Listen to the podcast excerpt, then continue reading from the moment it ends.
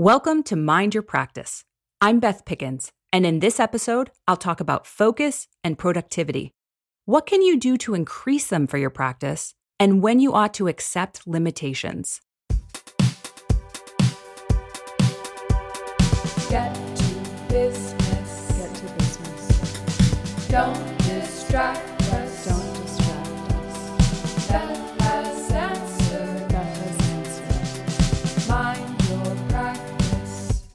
Hello, artists. I'm writing and recording this podcast during month four of being quarantined in Los Angeles.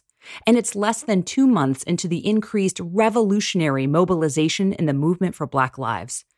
Problems with focus and productivity have been on the minds of every artist I know. These are evergreen issues for sure. I've never talked to an artist who didn't bring them up. But I have noticed a definite uptick in anxiety surrounding focus and productivity in 2020. And that makes sense because who the fuck can concentrate on their art right now? This may seem a little counterintuitive, but I first want to talk about reducing your expectations for being focused and productive. Since the pandemic began in the US, I've asked my clients to accept the concept that their capacity has been reduced to 40% of what's normal for them.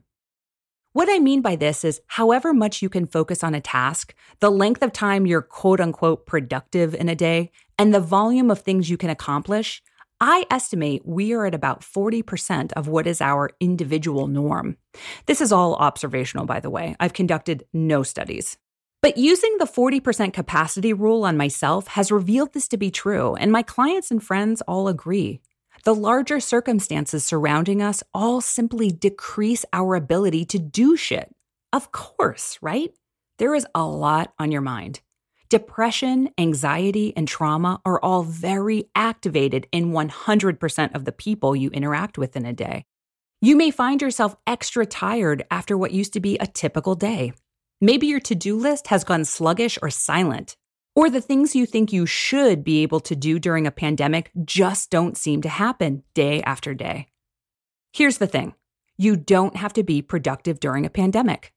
This experience isn't something to conquer, master, or obliterate. We have to navigate it carefully, tending to ourselves, our loved ones, and our communities, and that will simply zap us of most of our energy each day. Mundane tasks and decisions are fraught and confusing now. Depending on where you live, getting groceries is charged and emotional while also being a weird logistical puzzle. The daily tasks of living probably take a lot more out of you than they did in 2019.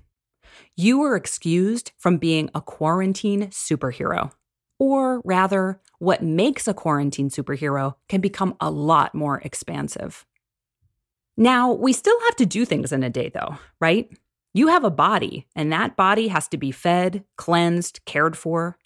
You have an emotional landscape and mental health that must be attended to. You might live with people or have loved ones that you regularly check on. Kids, chosen family, elders, there are people you probably care for to some degree. You live somewhere, and that place has to be somewhat clean and livable. You might have a paid job that you're working from home or going to regularly. You have activism and community commitments that are vital. And you have a creative practice that is central to your ability to process being alive. That's a lot and likely an incomplete list. In the spirit of the 40% capacity guideline, I suggest you accept that you cannot do all these things in a single day. Instead, the week is the unit of measurement. What can you tend to across the week? Which among your many obligations to the self and to others can be turned down slightly? Maybe you give it 90% instead of 120%. In fact, that's a regular suggestion I give to all my artist clients who are employed in realms outside of their creative practice. Give the job a solid B instead of an A. plus. On any given day during our 40% capacity era, whatever you have to do that day work, errands, oversee the kids' school from home that might zap you of your limited focus and productivity. And that's okay. After you do the unmissable tasks, you may be spent. You may need more rest, more mindless activity, more recovery than you used to need. This is completely acceptable. Your to do list each week may be shorter and more basic than it used to be. Let that be okay.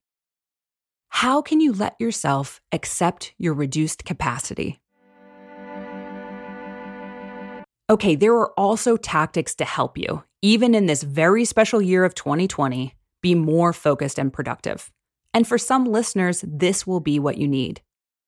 First, accept limited capacity and then try some methods to increase focus and productivity. But please do it in that order. Again, this may sound counterintuitive, but first you have to make sure you're resting and recovering enough.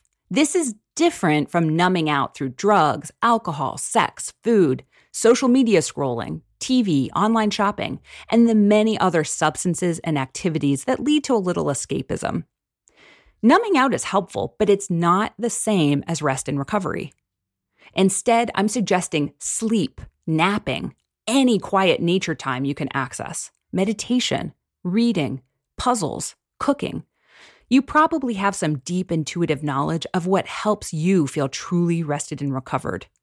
When you create space and conditions for real rest, when your mind and body get the soothing they need, you'll find yourself more focused and refreshed. You can do a little bit more. Okay, this is like no duh, but really, reduce your screen experience to the extent you're able. Phone, tablets, computer, TV, all of it. And this is a little wild, but what if you cease from any screen experience for 24 hours once a week, or even just once a month? I will wager real dollars that this will restore large amounts of focus, and you'll find yourself both wanting and able to do more. And for more focus within and productivity for your creative practice, habit and behavior change are key.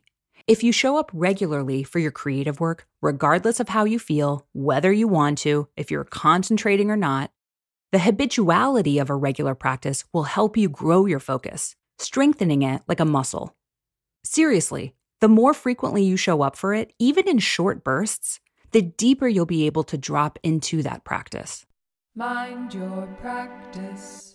Okay, let's talk about your homework. This episode's homework sounds paradoxical, but conflicting ideas can coexist at the same time. First, I want you to think about your 40% capacity. What could you do in a day or a week in 2019? What does that look like if it's reduced down to 40% right now? Not forever, just right now. What can you let go of? What can become imperfect? Where can you have some help? What can be tabled until later? Next, I want you to write a list of what you intuitively know helps you rest and recover, and what you intuitively know is numbing out. Make these two distinct lists.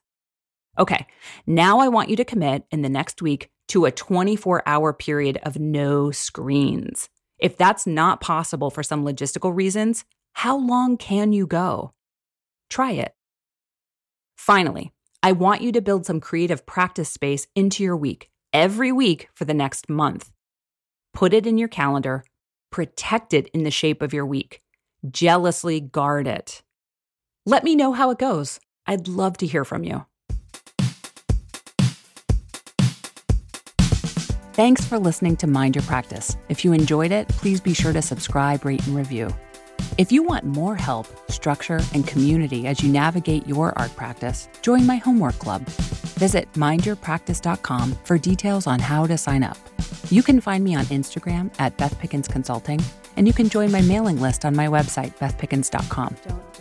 This podcast is produced by Carolyn Pennypacker Riggs. Beth has answered. Mind your practice. Sorry for these horrible sounds.